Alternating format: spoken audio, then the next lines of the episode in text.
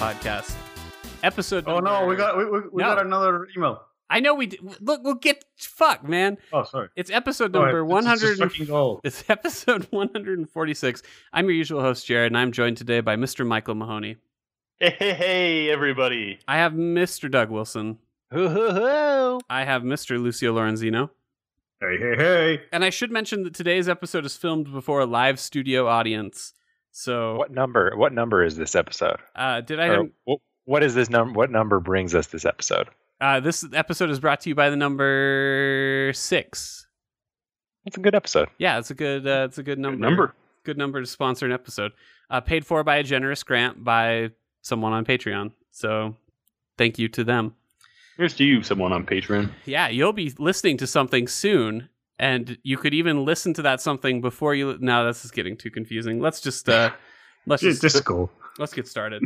Uh, we did get an email. Do you want to lead with that? Should we talk about that first? Let's talk about the email. Okay, let me pull it up here.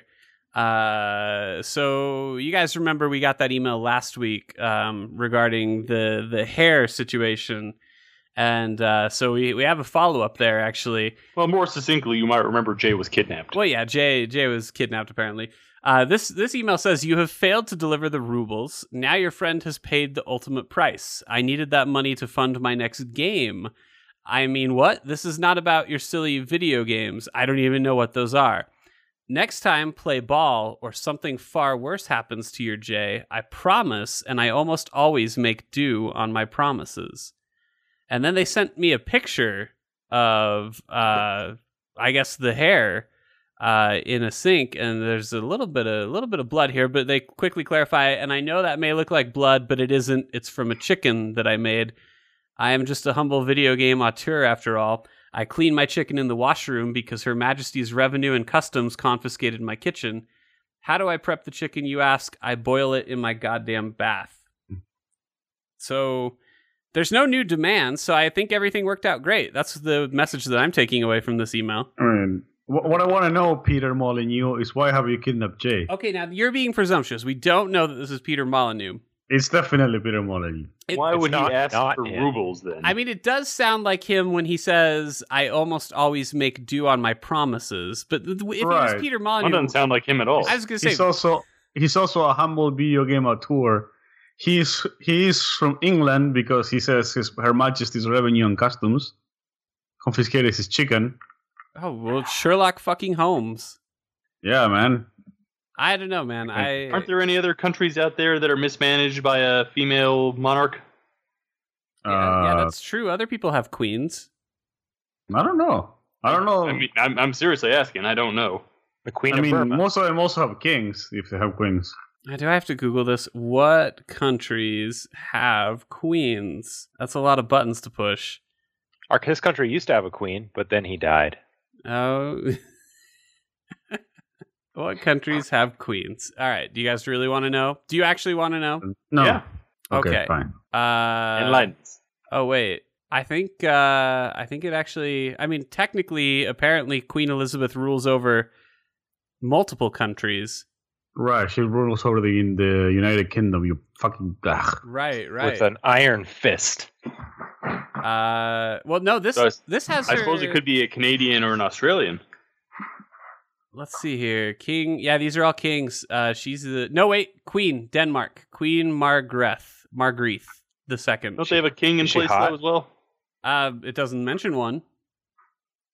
So no. Oh. So I'm saying no. Yeah, go ahead and Google it. So we basically just turned this podcast into a research session, is what's happening. I'm telling you, it's more than you.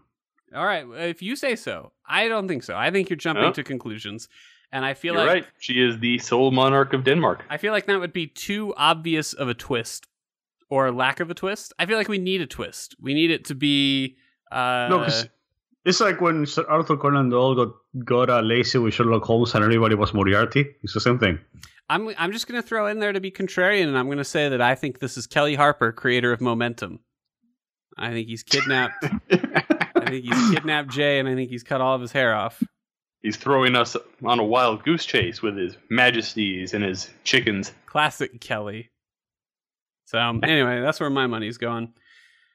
You guys want to talk about some news? Oh, Jonathan Blow. We also be fan of him. So oh yeah, some- it could be Jonathan. He does Blow. look like the kind of crazy fucker that would kidnap someone. or Phil. Hey, what was that asymmetrical horror game we shat on last year? Wasn't that from Denmark? Oh no, was it was Dutch? I think wasn't it? Uh, the flock is that the one? Yeah. Yeah, that's that, the one. That that was Dutch. That was that was some little wood shoe wearers that made that one. Well, fuck those guys too. Yep, take that. Unless, that. unless everybody knows, the Dutch have never done anything violent. Yeah, suck it, Dutch people. Suck my Dutch balls. So, so um, oh god, how do you begin a conversation about Bethesda? Uh, well, let's just do it. Just let's just do it just like that. Uh, Bethesda has announced today that they are changing their policy relating to uh, how they handle the press and the media. And what I was saying in our in our group chat is that I feel like they've kind of taken the wrong uh, message away from Doom and the success that it had. And uh, I I want to read their statement uh, exactly. do because it's very interesting. Do you want me to read the whole blog or just the snippet that I sent over earlier? No, no, a snippet that you sent over earlier. Let's see. I think that tells you all you need to know. So it says earlier this year we released Doom. We sent review copies to arrive the day before launch, with, which led to speculation about the quality of the game. Since then, Doom has emerged as a critical and commercial hit and is now one of the highest rated shooters of the past few years. Just interesting tidbit here. They don't say best selling, they say highest rated, but whatever. Uh, with the upcoming launches of Skyrim Special Edition and Dishonored 2, we will continue our policy of sending media reviews uh, one day before release, while we will continue to work with media streamers and YouTubers to support their coverage both before and after release. We want everyone, including those in the media, to experience our games at the same time. So, oh yeah, that's true. It uh, our our studio audience did point out that it does say critical and commercial hit. So, so I suppose they are they are covering all their bases there. Anyway, what do you what do you guys think? Uh, I think it's good for us, but bad for consumers. Right. So the thing about us is that we're not getting copies of these games anyway. So right. So the idea of them waiting uh, to deliver them to the to the general media public means that we're actually just almost on equal footing. Having said that, I still would not expect our Dishonored 2 review to come out at the same time as, say, like IGN's. Um, but right. you never so know. they, they weren't- they're not paying us for this either. So you know Well- we have real jobs. I don't One know. guy is. I don't know how you guys feel about this, but I feel like if you have to crunch playing a game to review it, I feel like you kind of always enjoy it less anyway. That's true. Um, and so, I mean, I probably, I think Dishonored 2 comes out on a Friday. I'm not sure if I'm Yeah. taking it or if you're taking One of us is taking it. Um, it depends on what happens with Watch Dogs 2. But e- either way, long story short, it comes out on a Friday. So, I mean, it's totally reasonable to say that, like, I could bust that out the following Saturday and have a review up Sunday. But I don't think I would have very much fun playing the game. I think Yeah. that that's I think that by like hour five or hour six, I'd be really looking to stop, and uh, and not being able to can be frustrating. So Yeah. Plus, you know, life and shit. You know, so yeah, positive. we don't. other things. Like I said, positive effect for us, uh, but kind of a negative effect for the consumer.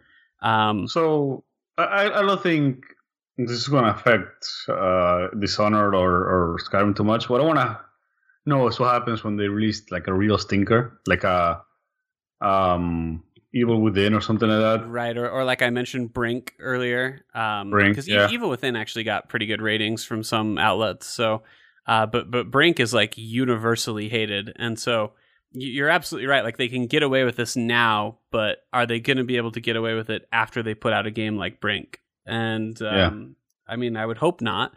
But as you also mentioned earlier, uh, gamers are kind of dumb sometimes, and will still pre-order. They shit. are.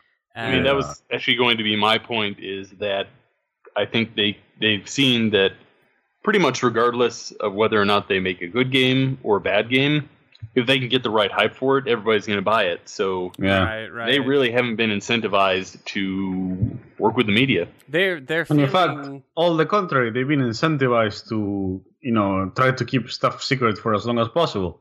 Yeah, yeah, that's true. Because then they had that whole thing with Fallout, where you know they they kept that very secret was bad. And, and launched it just a few months after release. And uh, their their takeaway there is probably going to be like, well, that's the way to always do it. So like, you probably won't hear anything about Elder Scrolls se- six. Six, six, yeah. Yeah, whatever. Well, anyway, I wouldn't expect to hear a lot about that before it comes out.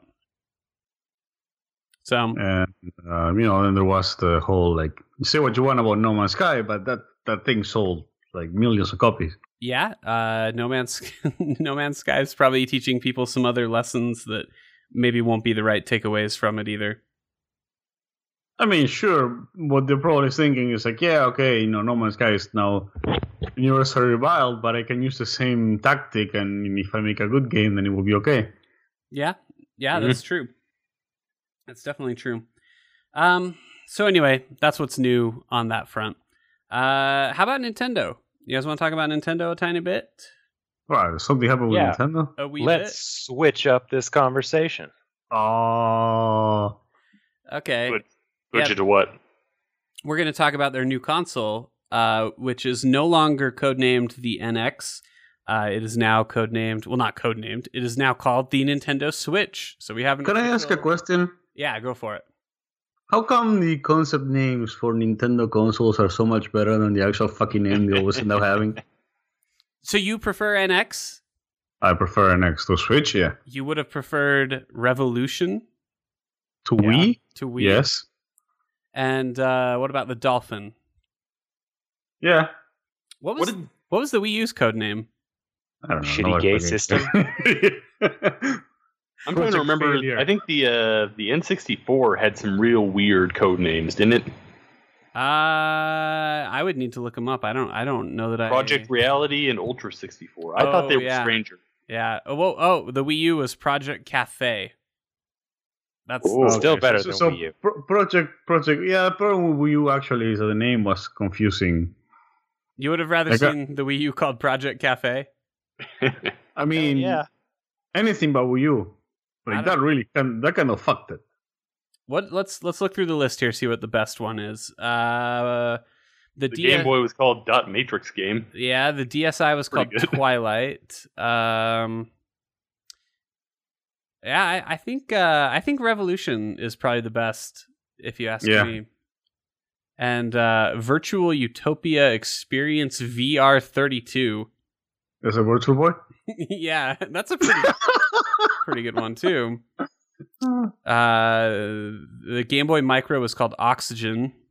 Uh, yeah, that's that's pretty much it. I think I think Virtual Boy probably wins, which is one of the only times that the Virtual Boy would win anything. Anything, yeah. So, congratulations, Virtual Boy. you finally did it.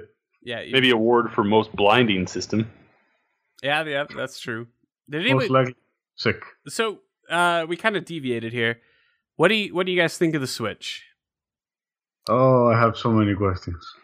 Looks stupid. So, uh, I guess I I, agree. I guess I should explain it a tiny bit first. Uh, it's a it's a new handheld console, but the twist is it can be docked uh, at your home, and uh, it, it basically has a, a dock that connects to your television. And so the idea is that it can serve the same purpose as say your Wii U or uh, equivalent device, but you can also just pick it right up out of the dock and take it out onto a rooftop to have a party with your friends. No way. That's stupid. Uh huh. Yep. Uh, or Actually, it's not that. I would. Yeah, go ahead. Keep keep going. I don't know. Would you take a console to a party? Would you be that guy? Oh, to a party Do now. you take your 3DS to a party? uh, no. And- uh, I don't. I'm not socially awkward, so no, I don't do that. You just don't go to the party at all. exactly. Yeah. See, that was much easier. You can take But, it to the um, Barnes and Noble so you can make creepy eyes at the Oh, girl you know, workers there. when I travel and stuff, I, I wouldn't have minded, you know, having that. It's just I have questions like, you know, what's the battery life? What's the, That's Power ten minutes. console. Ten minutes, Lucio. um, yeah, you know, So, cetera. what are your thoughts on uh, what are your thoughts on size? Do you think it's a uh, a reasonable size, or do you think like like specifically for you, Lucio? You talked about traveling with it. Are you willing to whip that thing out on a on a plane and see how it? and a uh, plan for sure. even uh you know like like it, the the pieces detach and uh you you have a couple different ways to play it Uh, there's Mhm. also there's also the the Pro controller. You guys saw that? But yeah, I don't I don't think that I would carry like a controller with me. No, I, I don't think you would either. Uh, like that one guy was doing in the, in his plane ride. hmm Um, but uh, I would definitely like whip it around a plane. Uh, I wouldn't take it to like a party or anything like that. I probably wouldn't even take it to like the library or something. So I've I've had some I've had some conversations with people on what they think the intention of the system is, and it's interesting because everybody seems to have a different idea as to what it's going to be used for and and what Nintendo wants to do with it. And they've said several times that it's not meant to replace the Wii U or the 3DS. Yeah, Um, they're lying. It's, bullshit. it's meant to replace both. do you- okay, so that was going to be my question: is is that what you think? Do you think it's going to replace both? Yeah, they're competing with themselves on their like most profitable line, which I think is a really weird way to go. Because I think, if you ask me, I, I think that the the volume on it is, or not volume, the battery life potential on it is probably going to be pretty low, and I I think it'll probably be like a. Do you remember the Sega Nomad? yeah. I think we In got. theory, yes. I think it'll be a Sega Nomad where it'll be like a, a fun. It's like, oh man, my Sega Genesis is with me in the car, but then two hours later, it's like, oh man, I missed my Sega Genesis. Like, I, it's too bad. That was fun while it lasted. I mean, there, there was ways I can mitigate that. Um, you know, if they're able, if you're able to like charge it with a USB port or something like that. But- Um, so I, I guess my I guess my point is that the Nomad and the uh, Game Gear were not really competitors. They were just you know different devices that you could have, uh, and they kind of had different methods of play. Like the Nomad, maybe you wouldn't take on a super long road trip, whereas the Game Gear would be more suited to that. But the Nomad could come with you to I don't, where do where do children go in the '90s? Uh, the park, The mall. the mall. Whoa, remember those? Yeah. I remember malls. A Chuck E. Cheese. Yeah, it could go with you to the Chuck E. Cheese, and you could lose it in the ball pit. It'd be so tight. it could be, but I don't. I don't know, man. The other consideration you you mentioned USB. Um, I do wonder if they'll uh, standardize the ports in it, or if they'll keep doing what Nintendo has typically done and, and make it like a proprietary power port. Oh, We're they're actually gonna gonna make a go back proprietary- to the the old uh, iPod connector, The Lightning connector, or no, no, No, no, the- the uh, 16 pin or whatever it was. yeah, yeah, the the big long one. That would be real great. I hope that's. So what I hope do. you kept all your old connectors because they're coming back in style. They're getting they're getting ready to come in. Um, so I, I think uh, I- I think it's too early to comment on what their overall intention is. I, I think that uh, and I'll Also, one of the funny things is that, like, pretty much after a few days after they made the announcement, Bethesda and um, and 2K were like, we haven't, we're not developing any of these games for the Wii. oh yeah for the Switch, Yeah. which is kind of like, uh, No, like, wait, what? We didn't say we were doing this. they did they did publish exactly. uh, they did publish a list of developers though and it was uh, it was a pretty good list of, of partners that they'd come up with and I, I think overall that is a goal that they have with this system is they want to uh, kind of scale things back and maybe court uh, the the third party developers a little better. Do you get, do you get what I mean? Because but, you but, but to be, but, but to be always the, the voice of uh, disappointment, uh, they had a similar list when they released the Wii U.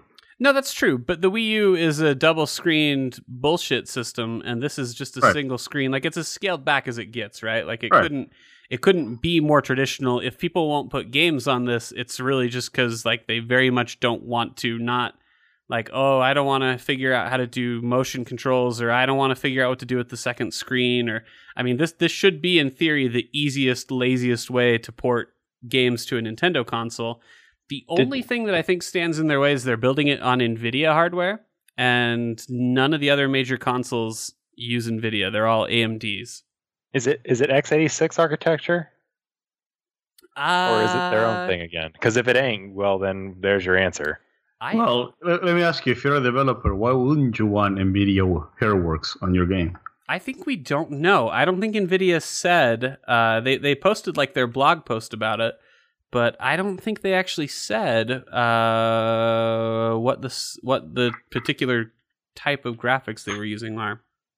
Do you think like Nintendo bought a a bunch of uh, like like a warehouse full of those like Nvidia handhelds that they were going to release at one point, hmm and they just like are, are rebranding it as Nintendo and selling them again. Well, and a lot of people have made that comment. They're saying like, "Oh, it's just the Nvidia Shield," which uh, is not an unfair criticism. It is very similar to Shield, but if you think back to Shield, it could stream to your television and play like full games in your house, but when you were traveling, it could only play Android games. So it's not Hmm. as similar. Uh, so it is called the Tegra processor, which I don't know. That's a mobile processor. It is. It's an ARM processor. So yeah, it's not. Oh, good. It's, it's not x86. So, so no Yeah, one's gonna sure. port. No one's gonna port for this. It's- that it's too much work. that is. Well, that you is heard gonna it be here a problem. folks. That is going to be a suck. problem. To be honest, I don't think this console is going to be as powerful as it needs to be to make it like you know Oh God, no. taking your Dark Souls three in in the car or whatever. I I, This is gonna be a Wii U with another two gigas of RAM. I agree with you that the the power will probably not be on the level that it needs to be, but I will say that I think the idea overall is kind of a natural evolution for consoles. I think the the PlayStation 4 and the Xbox what they're doing is they're just doing good impressions of a PC, right? Um so I like the idea that Nintendo doesn't want to compete with a PC. They're not trying to um to to beat into that market. And it might be this might not be the time where like they get it and they figure out how to make that model work, but I think they're closer than they were before.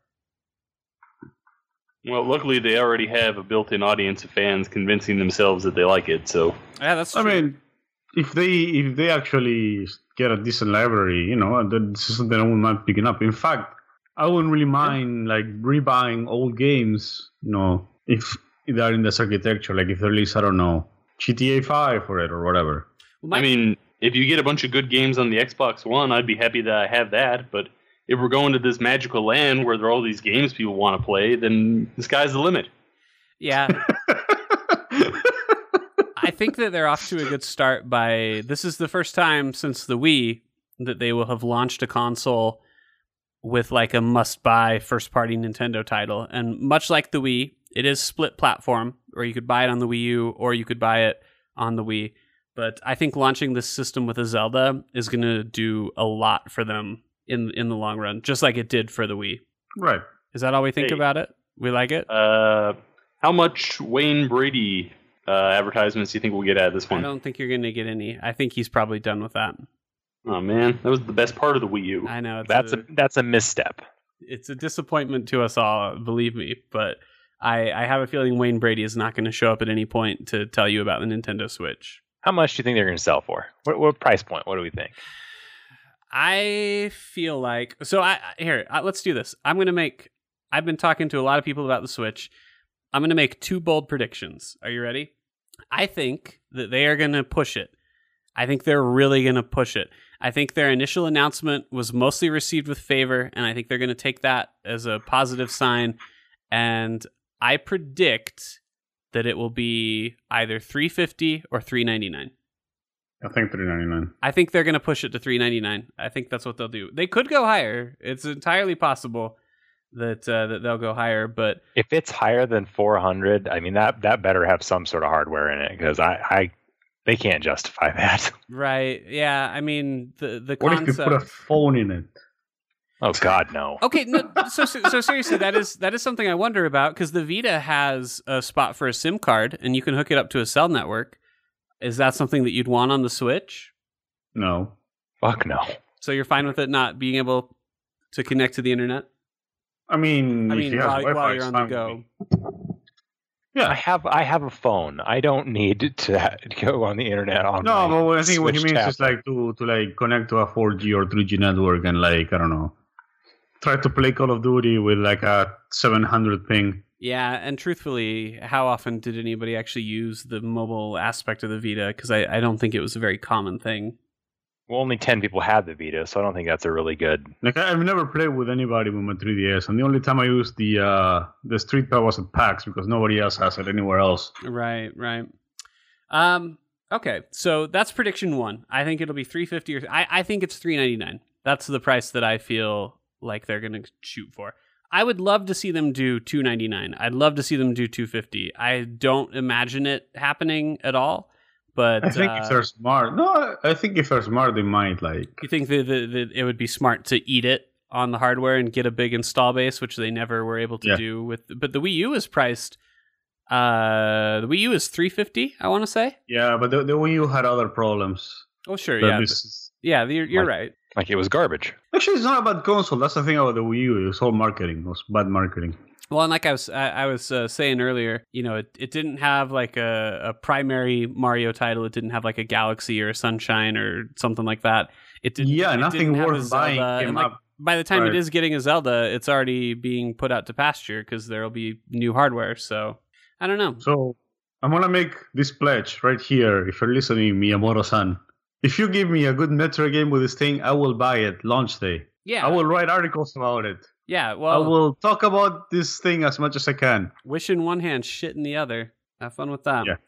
I will say so. My other prediction, I've I've told this to a couple people, and I, I'm I'm holding true to it. I don't believe Nintendo when they say that this device is not meant to replace the Wii U. I think it's oh. absolutely. Oh. I think it's absolutely meant to replace the Wii U. I, I thought it was a But- bold prediction. But no, no, no. I do believe them when they say it's not meant to replace the 3DS. I think that they're being truthful when they say that. And I, I think that it will have limitations on the portability aspect that will stop people from making it their sole. Like people who do portable gaming, I don't see them using the Switch for all of it. Um, and so my prediction, I let me tell you my prediction. My prediction is that the uh, the Nintendo Switch will never see a traditional Pokemon release. right, that's what I was gonna say. Like, if it, there is a way that they can try to uh, keep the 3DS line alive, and that's with like keeping the exclusives that it has. Uh huh. And it's not just the um, the Pokemon games. You know, there's like pretty much it's the home of Fire Emblem. Uh, even though there's been some that are outside, but I think everybody expects Fire Emblem to come out in the DS these days, right? Right. Right. Um, there's like the Monster Hunters, which also are are games that have come out in other platforms, but really their home is the, the DS line. Um, Mhm. so there's definitely like games that make their home, even like the um, Shin Megami Tensei games, like the actual main line. eh, That's a 3DS line. Mhm. Uh, you know, they have Persona and all that bullshit outside of it, but you know, the actual main games are coming out on on 3DS. Right. Right. So I think there is um if if there's a future for the 3DS, I think it will be driven by that. By the library. Yeah. I, I that that's kind of what I'm getting at, basically. Yeah, I think I think that's right. Okay. Well, there you go. Nevertheless, they're still going to be competing against themselves. Don't even if they're not intending to. Yeah, I mean, I, I think it's inevitable. Like the I, you you and I might be able to see like you know what a long term strategy is or what they hope they accomplish with it, but the average uh, player or your mom buying you a Christmas present, she Right. says, you, "You don't need that. You already got the other one." You know, it's, it's Exactly. it's overcoming those challenges. So I don't know. We'll see. They're off to a better start because they didn't call it the Wii Me like Doug predicted. So Hey, that was a good name. no, I, I, I actually, you know, that that would have won me over. That would have sold me on it completely. I, I'm sold on it either way. I'm, I'm, I just, I can't resist picking up a Nintendo console. yeah, Hope I'll for the probably Wii squared. So I will, I will almost certainly have one, but also because nobody else is uh, willing to buy one. So there's a few reasons. How did you know? yep. I'll exactly. probably end up owning one at some point. Don't put words in my mouth, Jared. I might buy it. I'm not gonna buy it. yeah, I wasn't I wasn't worried about you. Um all right, well should we talk about uh should we talk about Civ Sure. or do you want Yeah, to talk talk about, about Civ. Mafia? What's what's the natural progression here? I think Michael has been waiting to like talk about Mafia for like three weeks now. Do you want to really get that So- get that out of here? Yeah. Yeah, so I think we should give him the floor. All right, tell me your tale about Mafia, Michael. So, just a few things I wanted to uh, touch base on with Mafia. Uh, the last time we discussed it, I said that I suspected it might have been another title just rebranded with Mafia. I no Uh-huh. longer think that. Oh, really? What changed your mind on that? The second half of the game feels a lot more like Mafia, but it also just feels really bad and horrible to play, and I hate it. So, Okay, so but elaborate on that for me. What what changes? What gives it that classic mafia? It, I feel really weird saying that about a game like Mafia, where I really don't know that there is a feeling I get from it. But Well, I mean, the original Mafia for, and I, I okay, so I went back and had to check this because I remember the original Mafia as being a pretty good storytelling game, uh huh. and I went back and I watched some of the uh, the cinematics, and they're very old and they're very dated, but it tells kind of a human story about the the main character. Like it, it shows you how he met his wife and talks about his kids, and he has these relationships. By the time you get to the end of the game, you kind of feel like a connection to him and that was kind of missing in Mafia 2. But like in Mafia 3, basically you just have no connection to this guy. He is almost a monster.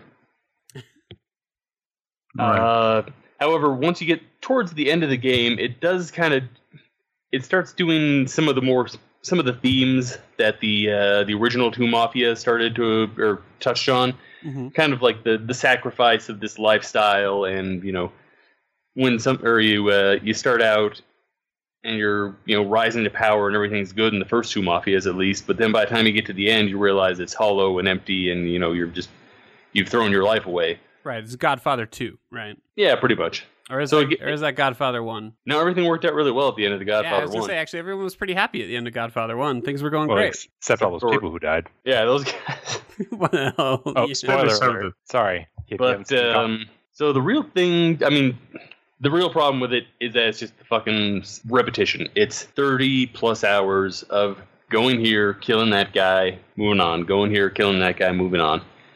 So it's just terrible. It's really, really miserable to play.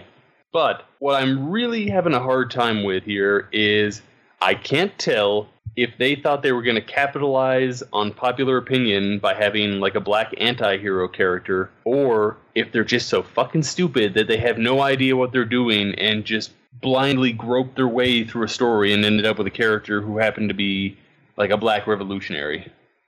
So what do you what do you mean? What, how are they? Uh, I, you make it sound like they're of course botching the the way they handle race regarding your main character. So what what specifically are they doing? Is he like Well, always is he always itching for a corn pone and whatnot? Or, I mean, the character himself has almost no no personality except that he is a black guy and he was part of the he was just like a Vietnam veteran.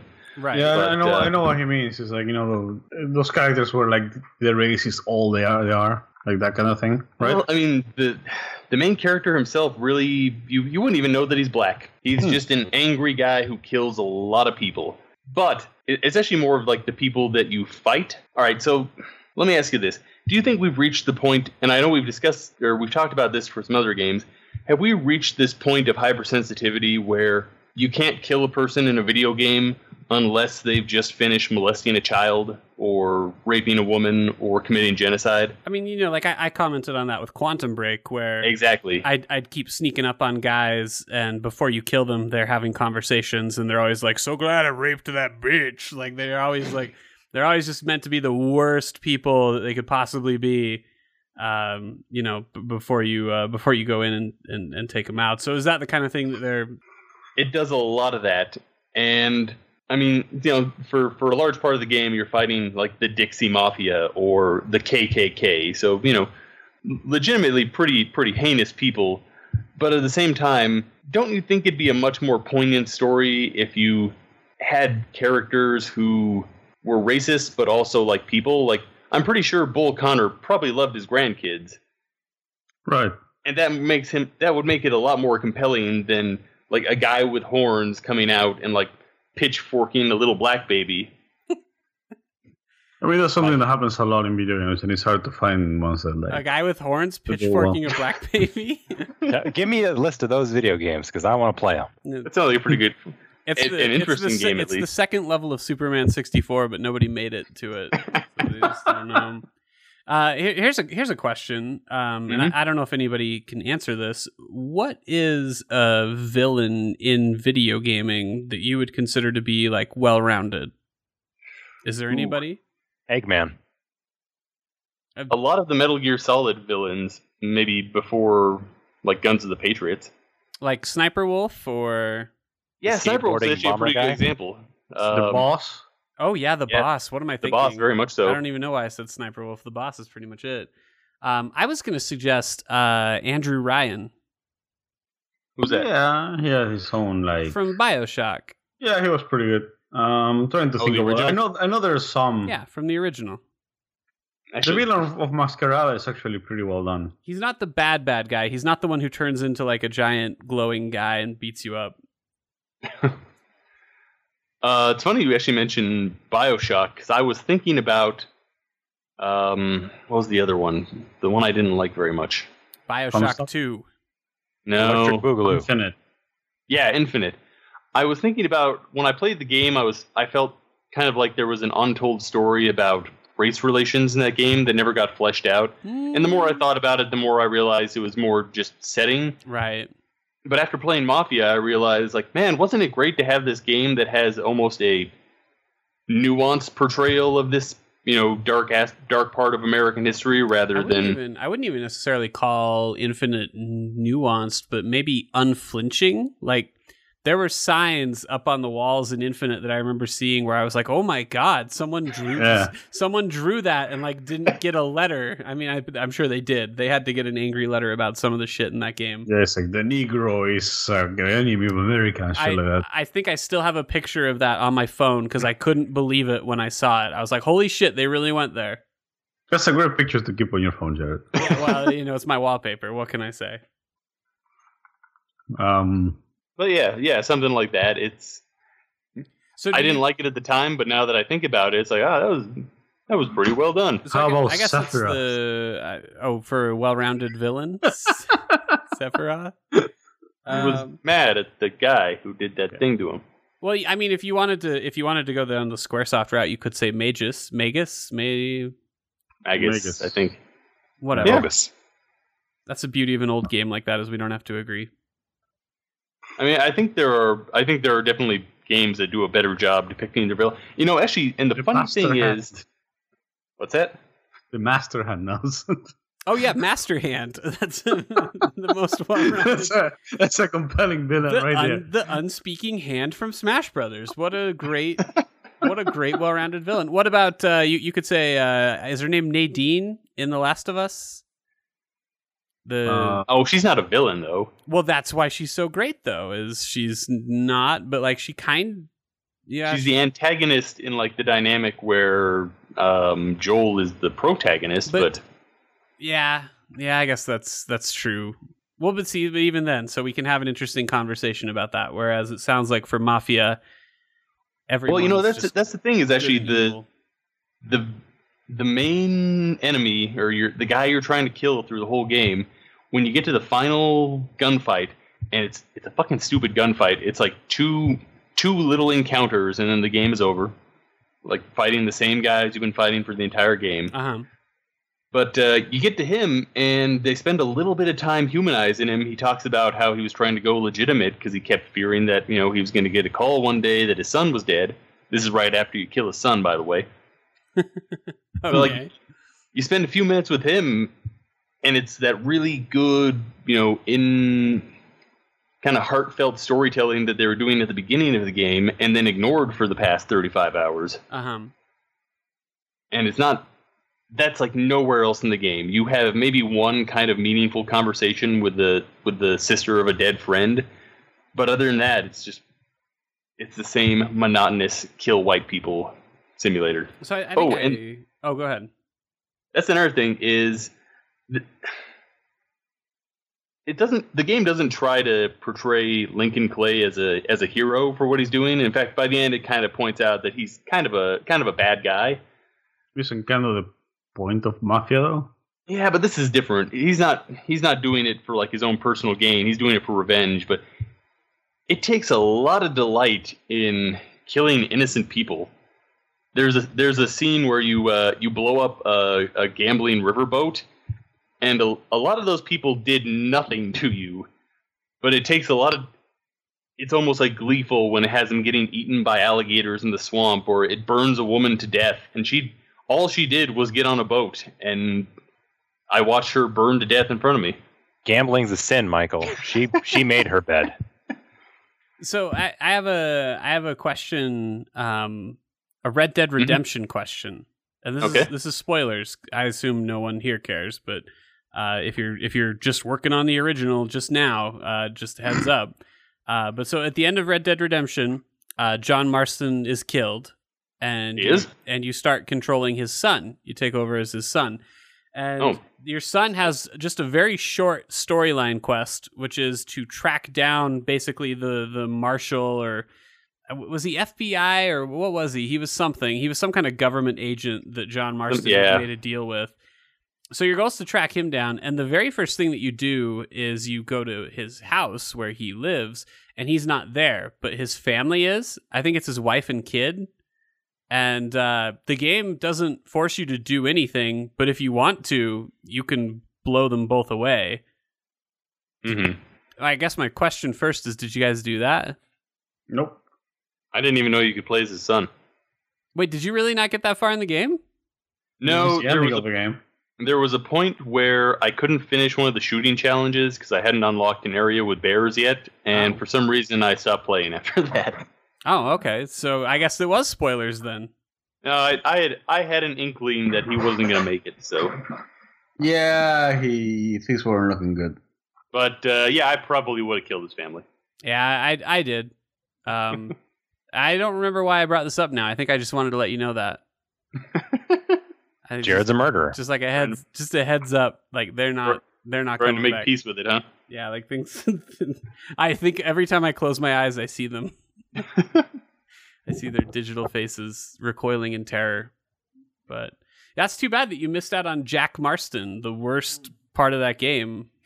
Really? yeah, I think so. It was really short though, so it wasn't that.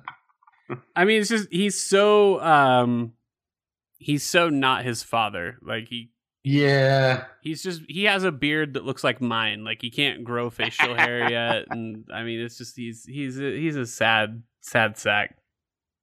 But anyway, no, don't, don't forget by this time it's like 1920, so it's like, well, why why are you still a cowboy? yeah, that too. he's like he's driving around in a car. yeah. So, um, where are you landing on score here? It sounds like pretty low. It's gonna be a two. You think it's a two? It everything else probably would have made for a perfectly passable, if not uninspired GTA clone.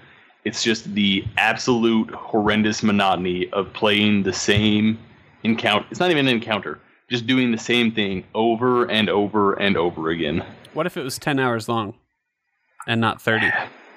Maybe a eh, even even by the ten hour mark, I was getting pretty tired of that mechanic or not even mechanic. Uh, just fucking that rigmarole. So here's Ten a, hours, I might have given it a three. here's a question. When I was a kid and I would play Grand Theft Auto, a, Mhm. a big part of those games to me was there was like play the story, but then there were also days where I would start that game up and I would just cause chaos.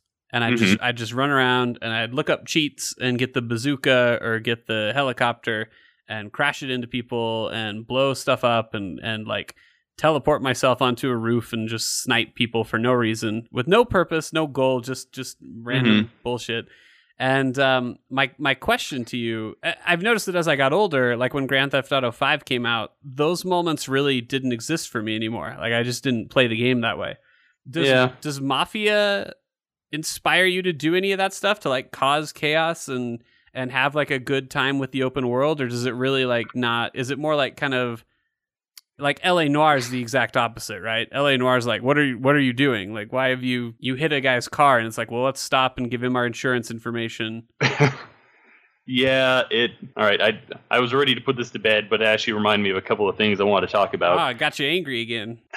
Not even that, but so no, it really it doesn't. I'm the same as you. It just it doesn't have that appeal of you know getting the highest wanted level and killing as many people as possible. hmm Like I'll do that for five minutes rather than for like an entire afternoon. See, and I guess what I don't know is I, I don't know if it's games that don't really inspire that anymore, or if it's me. Like I, I don't know if it's just like my attitude has changed, or if it's that games just don't really make it as fun as it used to be. But I haven't played an open world game like that forever. But there used to be, like I said, like whole Saturdays that I lost to just killing strangers in GTA for no reason. Yeah, I don't know. I think it probably just kind of got old, but um, But anyway, what else? Uh, what else have I inspired? So, one of the things the game does try to Im- impress upon you is the station in life that a black person in Louisiana in 1968 would have uh, would have endured. hmm So, one thing that'll happen is if you commit a crime in a predominantly black area, the police will take longer to show up if called, or they might not show up at all. That's interesting. Right, that's interesting. Um, but one or, or another thing you can do is you can go into a white only business, and the shopkeep will harass you and tell you to get out. Okay. So that's that's not bad. Yeah, like those are How- those are things that uh, that sound like they should have been included in a game that's trying to address that kind of stuff. Right. However, if I go to a integrated restaurant on the other part of town, I can't eat there. There's nothing for me to do there except rob the place. Okay, all right. That's that's literally all I can do is like shoot the shoot the shop or the uh, the shopkeep and then steal the money behind the counter. So But wait, so can you rob the whites only places? oh yeah yeah I can do that too. So Okay. really the only difference is if I go to No, Jared, they're for whites only. if I go to a if I go to a black restaurant, the only thing that'll be different is that the guy is very welcoming before I kill him. Before you rob him, I, I get what you mean though. I get what you mean. Like so, like so, like Grand Theft Auto has a lot of these moments where you can go places and just participate in like mundane activities, right? Like you go to the you go to the tennis club and you play tennis, or you go to the gym and you lift weights, or you go to the golf club course and play golf. You know, Mhm. um, In- and In fact, even Mafia 2, you would go to a restaurant and you get a, a sandwich or a cup of coffee. And I was living in Japan when I played Mafia 2, so you see those real sandwiches made with like real cheese and meats, think like a sliced turkey, the things you can't get in Japan, and that looked really fucking good. Like I was playing the game and getting like agitated because I didn't have that sandwich. right, right. So you're telling me that you should have played Mafia 3 in Japan? no, Um, because he well, can't. He can't go into a restaurant and get a gumbo. He can only go into a restaurant and kill someone. That's the issue. Just Okay. like real life. Right. And that was my trip to Louisiana. Um, All right. Anyhow, we've talked about it enough. I I wanted to get all those non sequiturs off my Yeah, chest, we and I feel we much better now. We got Michael's crybaby white people problems off the table. So let's move on to Civ. Let's move on to see. How do you guys like it? Um, so far I'm kind of mixed. Michael didn't like it at all. It seemed like. It's got some problems. What? It has problems, yeah. Okay, so let's start with the good. What's the good news with Civilization Six? So Uh oh. Apparently not a lot.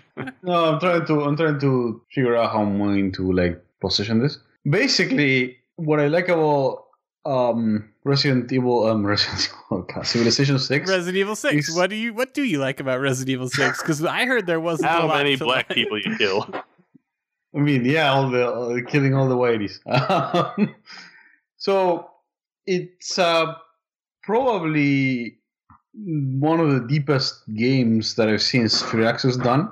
hmm Mhm. Um, so they have this new system where you know you put your sys- your city on a tile, but when you start expanding that city, you need to start expanding it into different adjacent tiles to it. hmm So, for example, you have a farm tile and you need to build an aqueduct. Um, you need to essentially build it on a farm tile, and that means that that particular tile will stop producing food. Um, and, and this kind of extends to the rest of the city building process. So there's the different districts. So, you know, um, there's a, a religious district and there's entertainment districts and there are industrial districts. Uh, and all of these take individual tiles, and so do wonders now. hmm Um, and it's a lot of it has to do with where your city is. So, for example, um, the um, the um, religious district depends a lot on the natural beauty of the place around it. So, you know, if you have um, I don't know two forest tiles uh, and, and you put the religious district there, then you will get a lot of a lot of bonuses, right? hmm Um, if you put your industrial district right next to uh, a mine, it will get bonuses. Um, and the um, and also they, they kind of um, connect between the different districts. So if you put, for example, uh, the market district next to the industrial district, then we'll get bonuses because they're next to each other. Um, and on top of that, the um, the wonders also have um, like geographic requirements, right? So, for example, you can only build the pyramids on desert tiles. Um, you can only build uh, the pantheon on uh, on a mountain tile. Mm-hmm. Um, so what this does is it makes the city planning a lot more complex and a lot more interesting. So you, you don't just like build buildings on top of each other anymore in the one tile. It forces you to really think ahead on how you're going to like develop your cities and how you're going to put them in, what districts are you going to use. And sometimes it's hard to find a good um, like an optimal setting, right? So you will like build at the town and you know sometimes it just isn't an optimal setting for you to use. It really messed me up on like my early game because I wasn't used to it. So the game that I'm playing now, um, I um, I started off playing it like a normal Civ game, and like it really stunted my growth at the in the early game until I figured out what I was what I was trying to do. Uh, but I kind of like that difference. I really like the uh, the concept. It's Yeah, it's a very holistic. So I, I suppose what I'd say is, in previous Civ games, your your purview was over your nation. Now it go, dr- drills down a little bit further into your city and how you lay that out. And it's always had something a little bit like that with like the way you've allotted your citizens between science and entertainment and whatnot. But it adds a layer of complexity that I think is really quite intriguing. I don't want to be Yeah. like a, I don't want to be like a huge downer, but this is so fucking boring. Like this is. Doug, will you ask them the Civ questions? You know things about Civ. Uh, yeah, it sounds like. What's your favorite uh, new civilization that hasn't been in previous games? There, we'll do a fluffy question. That's a good question. I don't know if there are any. Well, we know that Michael's is the white people. I think I started. Eh, that's probably some white people. That was the Romans. Yep. All right. There you go. well, they've been in there before. What about the Congo? Congo's new. oh yeah, you think Uh, Michael played the Congo? I I eliminated them. Um, Whoa, they were my peaceful neighbors. no, not me. I uh, they they got involved into my beef with uh with Elizabeth, and it didn't it didn't well for them. Actually, that may be a good place to start out a very long list of complaints about this game. Is that your a- the AI is incredibly stupid and extremely aggressive. So leader AI hasn't improved at all. It's still like, you know, if you put a, a city in the same continent, they get mad. They like. Actually, I, I think that it's even more like annoying than before, because like they will like fucking come to like I- I've had like every like three turns like Cleopatra going like ah your armies are weak and it's just like fucking like bitches, bitches me out from my army and then that's nothing. Yeah, she complains about Cleopatra your army. historic bitch. Everyone knows that. I mean, Hey, let me but- but ask: it's all of Has them, every like- game you had have has every game you played had Cleopatra in it? Yeah. Me No. too, and I've played about twenty games at this point. So oh, you mean in Civilization? I was gonna say I played Right. Super Mario Sunshine, and Cleopatra is nowhere to be found. Uh, that's she's there shame. Like you know, but, but, but like it's all of the leaders. Like they will come and like up to you and they will like just like yell at you for no reason, and there's like no interaction in that. It's just like them being bitches at you for like whatever. Yeah, they all have qualities that they're looking for in your empire, and if you don't satisfy those qualities, apparently it's grounds for war. So You, Cleopatra like- doesn't like the fact that your army is insufficient. Uh, Peter the Great is mad because you don't spend enough time on science and arts. This this is all sounding like just normal geopolitics to me. Like uh, for example, um, the, what is the name of the leader from China? I forgot his name. Now, Jeez. But- It's some, uh, Hong, Hong Jing. Hongbo. But uh, he will come to you and he will be like, "Oh, you are not pious enough," and he's just like, "But, but there's no, like it's not like usually when they uh, they contact you, you have like a menu and like uh, you know ignore them or you know make peace or try to be diplomatic. No, it's just says goodbye. hmm Like okay, it's, it's just like you know, it's like imagine like I don't know, Jared, you're like in your house playing video games and whatever, um, and like you know, I I call you on your cell phone, you pick up the cell phone and I like yell at you like your armies aren't good enough, Jared, and just hang up. Well, nobody gels at me like that.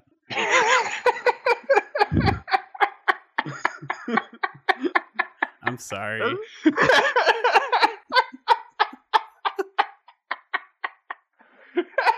That was insensitive, Jared. I'm glad Michael liked. I can see that he liked it. All right, calm him down. Very nice. Bring him back down. All right. So anyway, how about that civilization game? So uh, you had mentioned a lot of problems with the UI or or issues with the UI. Um, I find it completely insufferable. What about you, Lucio? Do you agree with that assessment? I wouldn't say it's completely insufferable. What I think they're trying to do is they're trying to like make it simpler by putting a lot of information on the screen that you don't need. Mm, and you don't really have the option of taking it out. So, you know, you can be like trying to coordinate your armies and having like a fucking gigantic ear of corn on your face because there's corn in the tile and you can't turn it off. mm, okay. It's way too busy. And I was Yeah. actually I was telling Michael the other day I came across a uh, a post on Reddit that was like a huge list of tweaks that you can make in config files for the game that people said uh, really helped improve their experience with it. It was I, I don't remember what the changes are, so I can't tell you all here, but I think one of them was like being able to scroll the map with WASD, which I yes. guess I guess isn't in the fucking- game. No, it's not. But so the good news is there's an INI file you can edit that'll let you do that again. Why So- would they do it? I don't know. I, I think it's And that's another thing. It looks like a fucking mobile game, and I fucking hate that art style. So here, here's a question Yeah. for you: Do you think it feels like it's complete, or do you think it feels like they just got to a point where they're like, "Okay, we can't work on it anymore, push it out"? Because a lot It of people, Complete, a lot of people not well speculate. tested. A lot of people speculate the fact that you can change big things in the INIs like that probably means that like they're going to be patched in eventually, and maybe the game just wasn't as done as Firaxis might have thought. Uh, I guess yeah. There's some like weird stuff that's missing. Like you said that you can't change the name of cities for some reason, which is something that you could always do in Civilization. Um, Well, Like, a lot of people seem to be very upset about the inability to change names. Well, yeah. Yeah. What's the point in playing if you can't have like Fart Town right. and have You Gandhi? know, nuke Moloch. It? Of all the problems I have with this game, that seems like a very minor one. pretty pretty low on the Um, But yeah, list. the, the, the art style looks a lot like a mobile game, and in fact, uh, my my son actually mentioned that too. So that that shows you that it's not just me being a dick. Um, It's They got a have bit of a cartoonish quality that I don't really care for. yeah, and they have new animations for the for like the units, which look okay, but it's just so cartoony that it is. I don't know. It's not. I, I don't like it, Yeah, and I don't think I'm the only one. Like I, it doesn't look. It looks like it's actually a worse version of Civ 5, which is bad because you know it's. Mhm. Um, the other thing that it has that really bugs me, uh, and this is more of a gameplay change, is that your workers now only can do three improvements, and then they like die. I guess um, they disappear. You can't use them anymore.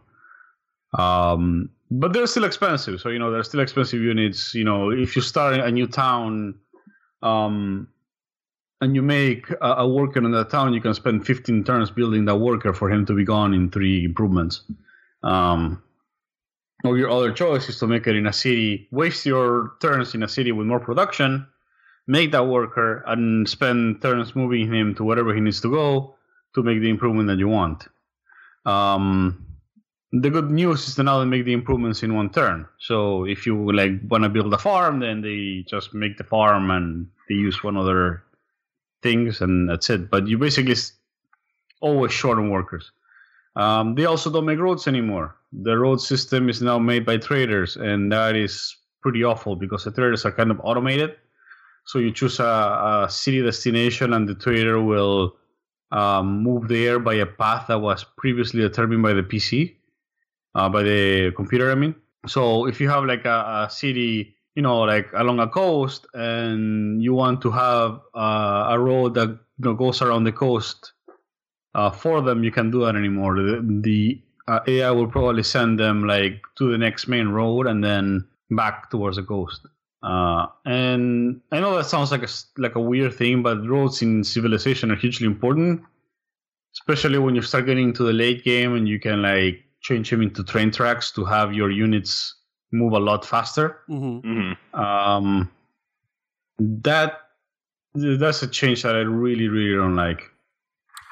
So let me ask this question.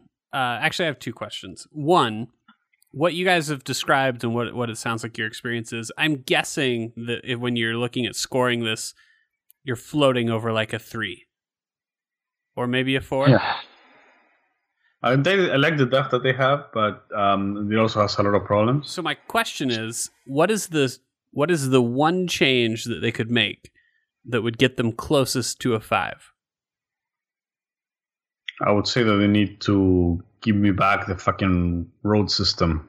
Yeah, we need engineers back or Yeah. workers or what have you. That would probably be the best.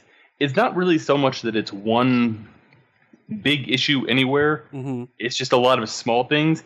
And the thing about Civilization is it's always had little small things that have annoyed me.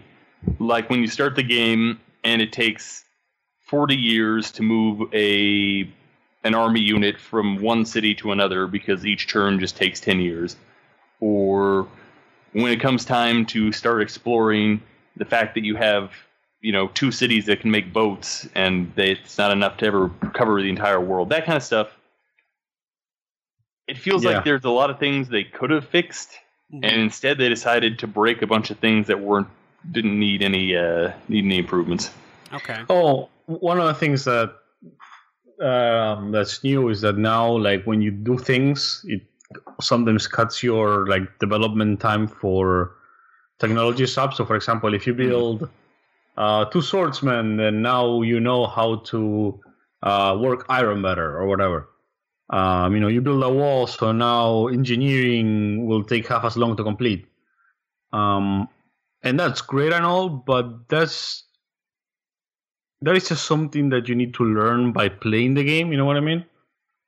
Um, so you're going to spend a lot of your initial games like trying to figure out why like China is destroying you in, in science because you don't know that you know you needed to make two fishing boats to you know unlock cannons or whatever. Mhm. Um, so it feels like something that can be gamed very easily. that's another thing. It's like, but once like, so once you take this to, into multiplayer, you're gonna have people like starting to do this like zero sum, uh, you know, perfect strategies that will basically just dominate the, the game. Have you guys have you guys Right. tried multiplayer yet? No, no, yeah. No. Okay. So there's something to report back on. Here's a here's my follow up question. Doug, you've heard all this. You're a Civilization 5 fan. Would you pick up 6 based off what you know now? Yeah. So you, Really? didn't, you didn't deter him. Uh, I was gonna play, pick it up anyway. I just haven't yet. I, you know, at, at the moment, Doug, do you have Civ Four? I probably do. I would just play that. I'm still gonna play six. you can't stop him. I, I, I understand, but I mean, I, I, I don't know how true this is because I'm not even remotely a fan of this series, but uh, I've read on a lot of like boards and people talking about the game that Civ actually kind of has a history of not being a game that you buy at launch, like a game that always is improved or, or fixed upon patch. Yep. mm, I don't know how true that is. I don't have a lot of experience with four or five, but it's been it's been true since four. it sounds it sounds like four has that reputation, and so does I I didn't buy five until the expansions came out, and then I just bought the like Ultimate Edition. Um, and if this hasn't been, you know, if this game hasn't, I wasn't reviewing this, I probably wouldn't have played it until the Gold Edition either. I own Uh-huh. five, or is it four? I own one of them. Uh, I don't know, Jared, is it the IV or the V? oh, okay, that was fair. Yeah, I had one coming to me. Uh, wait, you've maybe, given him a lot of shit about Roman numerals throughout this podcast. maybe I don't own one. Actually, never mind. I don't. I don't show one in my Steam library, so never mind. I don't even have the game. Good. I mean, Wouldn't want. I'm it I'm willing to believe that part of it is that just because it's still pretty much the same sim or Civ formula that maybe it's just not it doesn't do it for me as much as it used to. But I'm pretty sure I could go pick up Civ 4 again and still have a pretty good time with it. Did you play five or have you sat one out? I sat 5 out because I understood it was more streamlined for consoles. Mm-hmm. No, that, that that's not. I mean, maybe at the Never, beginning never made when it. it when it gonna say, it launched didn't. It didn't come out on consoles. Oh, really? Well, when it launched it was um it was very light on features, yeah. but um now that the expansions are out, it's pretty robust and it's it's very different. it's just as boring Really? as its predecessors. Um, one of the things that Civ uh, 5 has that's interesting coming from Civ 4 was that you couldn't stack units anymore, so you couldn't like have those endless columns of like spearmen and you know fucking stacked on top of each other forever. Mm-hmm. Yeah, that's that's another thing is I understand why they did away with that because you would just have, you know, 20 legionnaires stacked on top of each other that would just conquer an entire continent that way. At the same time, the inability of units to be on the same tile as each other makes this game a real fucking pain in the ass to get anybody anywhere. Uh, and if you've if you've played five, you will probably be more used to it. Uh, essentially, what you need to do is think in terms of formations. Uh, so you put your melees on the front, and then you put your archers like behind them, and then your artillery. Yeah, I mean, it's less. I I really haven't even gotten to that many wars yet, but it's just more like when I'm moving guys around, I want to I want to go somewhere, but there's a guy here and a mountain there, so I have to have him walk around the entire continent to get to the town on the other side. It does bother me though. that now in six, enemy units you can't like occupy the same tile with at the same time. hmm So like you know, like some asshole will put like three workers lined up in a row, and if you're in a war, then you, you, like if they're blocking the passage, and that's it, you can pass. Yeah. Uh, even even if it's not a territory, like they can be doing it like in a random place in the map, Mm-hmm. and that's kind of annoying. Well, I think overall that'd be my takeaway is there were a lot of little things they could have done to really improve upon civilization and they didn't do them. mm, yeah, I was kind of worried coming into this game because I I didn't play Beyond Earth, but I saw that it was kind of poorly received. not on the border sea, but like what I saw of it was kind of um, they were kind of out of ideas, and it, it felt kind of very derivative from 5 Mhm. And this it hasn't really changed that. Has has Firaxis made Civilization from the beginning, or where did they start with the series? Uh, they started at, at four. Uh, Firaxis is, it was founded by Sid Meier anyway, so you know technically they should know. Oh, actually, they started with they it- started with three. It looks like Oh, three. Okay. yeah, but not two or one. Was there a two or one? I don't even know. Yes. Yeah. Two, Oh, have, two is great. Two was like God, I have such fond memories of two. Um, but um, you know, Firaxis was founded by Sid Meier, so they should know a little bit about how to make a good Civ game. And it's weird to me because the XCOM God. games keep getting better, and like Civilization is kind of you know it's, their flagship franchise, Mhm. but it kind of feels like they're not. I don't know. Well, it really shouldn't be because they should bring back Gettysburg. Shut up, Jared. All right, They're gonna they're gonna bring Big back. Gettysburg, and we're gonna make you play it. that's fine. Whatever. Um, any final? I'll figure out some dumb trick about it, and we can record a video where Doug and I have to enslave the most people. some dumb trick where doctors hate us. Uh, any final thoughts on Civilization, you guys? Uh, well, I still have a lot of plays, uh, games to play before I can like give a. I hope they fix it. I still love Civilization. I'm sure. right now, I'm will. playing on on level five, I think. Like, so Mhm. I'll probably try to see if I can. How many levels are there? um like seven or eight Oh, okay. I mean, in terms of difficulty. Yeah. I, I assume that's what you Ah. meant. Yeah. um so you know i would probably want to try to play a, a higher level it seems to me that that the ai they actually like kind of designed the ai to like destroy you but they just put, extremely like, belligerent. But they, they they just put like shackles on it right? On on the difficulty levels. Like it doesn't feel i don't know how to describe it but it, it feels like i'm playing I'm playing like somebody who has like a hand tied behind their back, hmm um, rather than something like of a different challenge level. Like I feel like right now, if uh, China to the south of me, who's the the other big power in my continent, wanted to destroy me, they, they probably could do it at any moment. Uh, not in a good way. Like I feel like the AI is being held back by the constraint of the of the difficulty level. If that makes any sense. It doesn't to me, but I'm sure it did to someone out there who likes Something about it just feels weird. Yeah, it feels like Some do you do you ever think that some of this is just like it's not the same and that bugs me? Like cuz there there have been sequels like that before that came out where, you know, for the most part everything was the same, but it, it wasn't the same. And that was enough to like, actually, if anything, wrong. the AI is too much the same.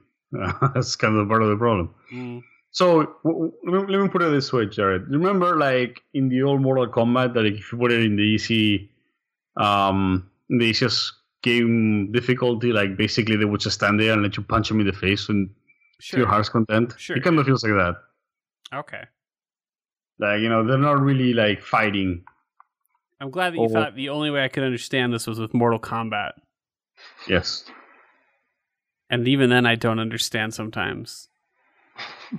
I don't expect you to, check. Not a deep no one man. expects you to So you know when you're playing Hearthstone and you go to get a Mountain Dew Oh, and a pizza hot pocket. I know all about Hearthstone and Mountain Dew. I bought a lot of Mountain Dew today, and I still don't have my Titanfall goals fulfilled. But we'll talk. That's why about you're never going to get a That's sword. what I thought. sword we can robot. we can talk about that next week. Go from there. Um. All right. Well, there you go. Civ Civ Six. We'll we'll touch on it again and talk about it a little bit more in the future. I think. Yeah. And I think Yeah. that uh, I think that probably does it for us today. So um, if you enjoyed our podcast, you should go check out our website, enemyslime.com. You should follow us on Facebook and Twitter. We're at the Enemy Slime on both of those services. And um, I think that's good. That's good enough. So with that, I do believe we are out. Mafia 3 doesn't care about my